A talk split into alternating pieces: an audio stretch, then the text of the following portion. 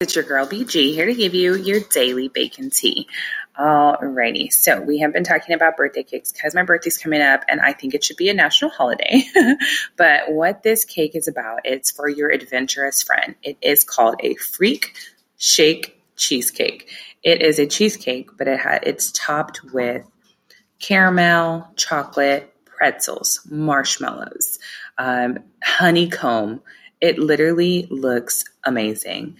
I would definitely try this, but I already told you guys, anything with caramel is right up my alley, and I really, really, really love to try anything with caramel. So um, your tea for today is actually on caramel. So did you guys know you can make your own caramel kind of sauce? If you get a can of condensed milk, you'll remove the label. Don't open it or anything. Um, but if you place it in boiling water for uh, three to four hours, depending on the consistency that you want your caramel sauce, you can make your own caramel at home. Like, no hassle, easy peasy.